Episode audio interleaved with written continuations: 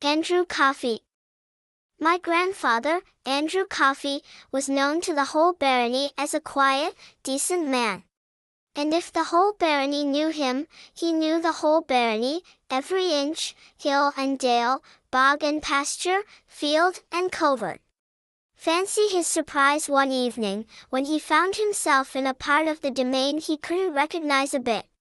He and his good horse were always stumbling up against some tree or stumbling down into some bog hole that by rights didn't ought to be there. On the top of all this the rain came pelting down wherever there was a clearing, and the cold March wind tore through the trees. Glad he was then when he saw a light in the distance, and drawing near found a cabin, though for the life of him he couldn't think how it came there. However, in he walked, after tying up his horse, and right welcome was the brushwood fire blazing on the hearth. And there stood a chair right and tight, that seemed to say, Come, sit down and meet. There wasn't a soul else in the room. Well, he did sit, and got a little warm and cheered after his drenching. But all the while he was wondering and wondering. Andrew Coffey. Andrew Coffey. Good heavens! Who was calling him, and not a soul in sight? Look around as he might, indoors and out, he could find no creature with two legs or four, for his horse was gone. Andrew Coffey. Andrew Coffey. Tell me a story. It was louder this time, and it was nearer. And then what a thing to ask for. It was bad enough not to be let sit by the fire and dry oneself, without being bothered for a story. Andrew Coffey. Andrew Coffey. Tell me a story, or it'll be the worse for you. My poor grandfather was so dumbfounded that he could only stand and stare. Andrew Coffey. Andrew Coffey. I told you it'd be the worse for you. And with that, out there bounced, from a cupboard that Andrew Coffey had never noticed before, a man. And the man was in a towering rage. But it wasn't that, and he carried as fine a blackthorn as you'd wish to crack a man's head with. But it wasn't that either.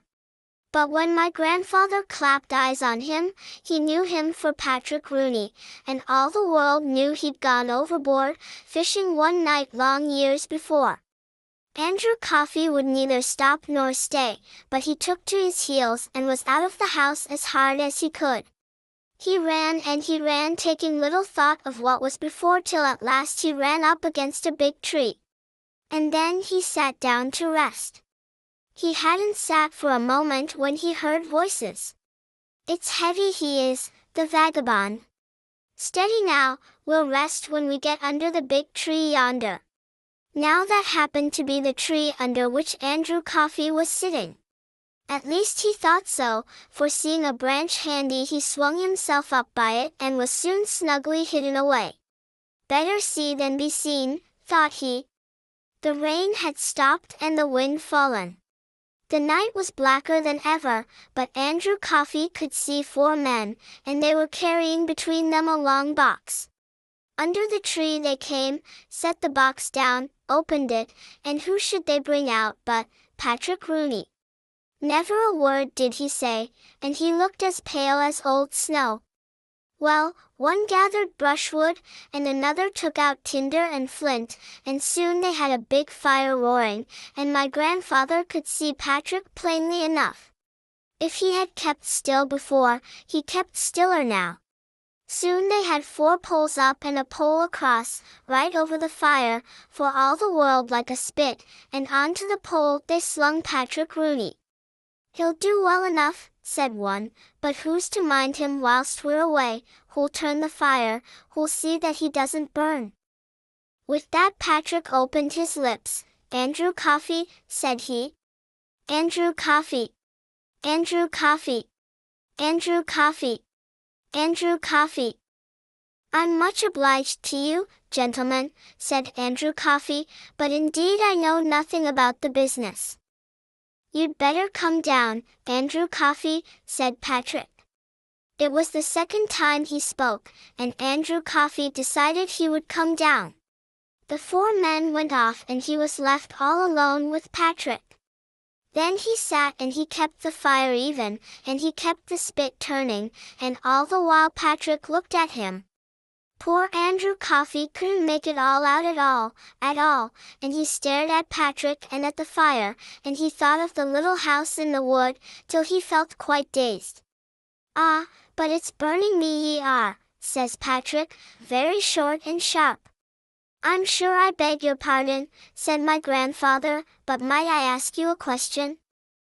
If you want a crooked answer, said Patrick, turn away or it'll be the worse for you.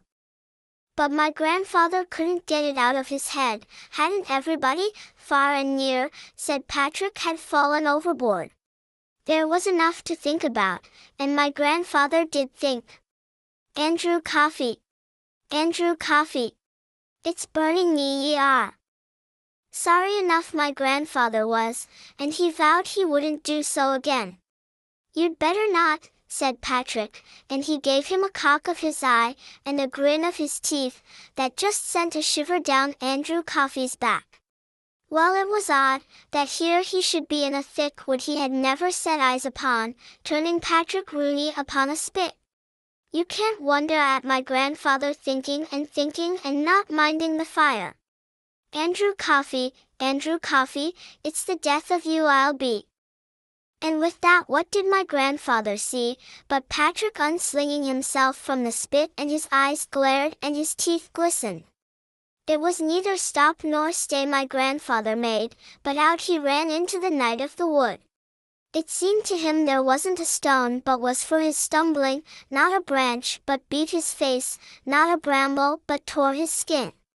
And wherever it was clear the rain pelted down and the cold March wind howled along. Glad he was to see a light, and a minute after he was kneeling, dazed, drenched, and bedraggled by the hearthside.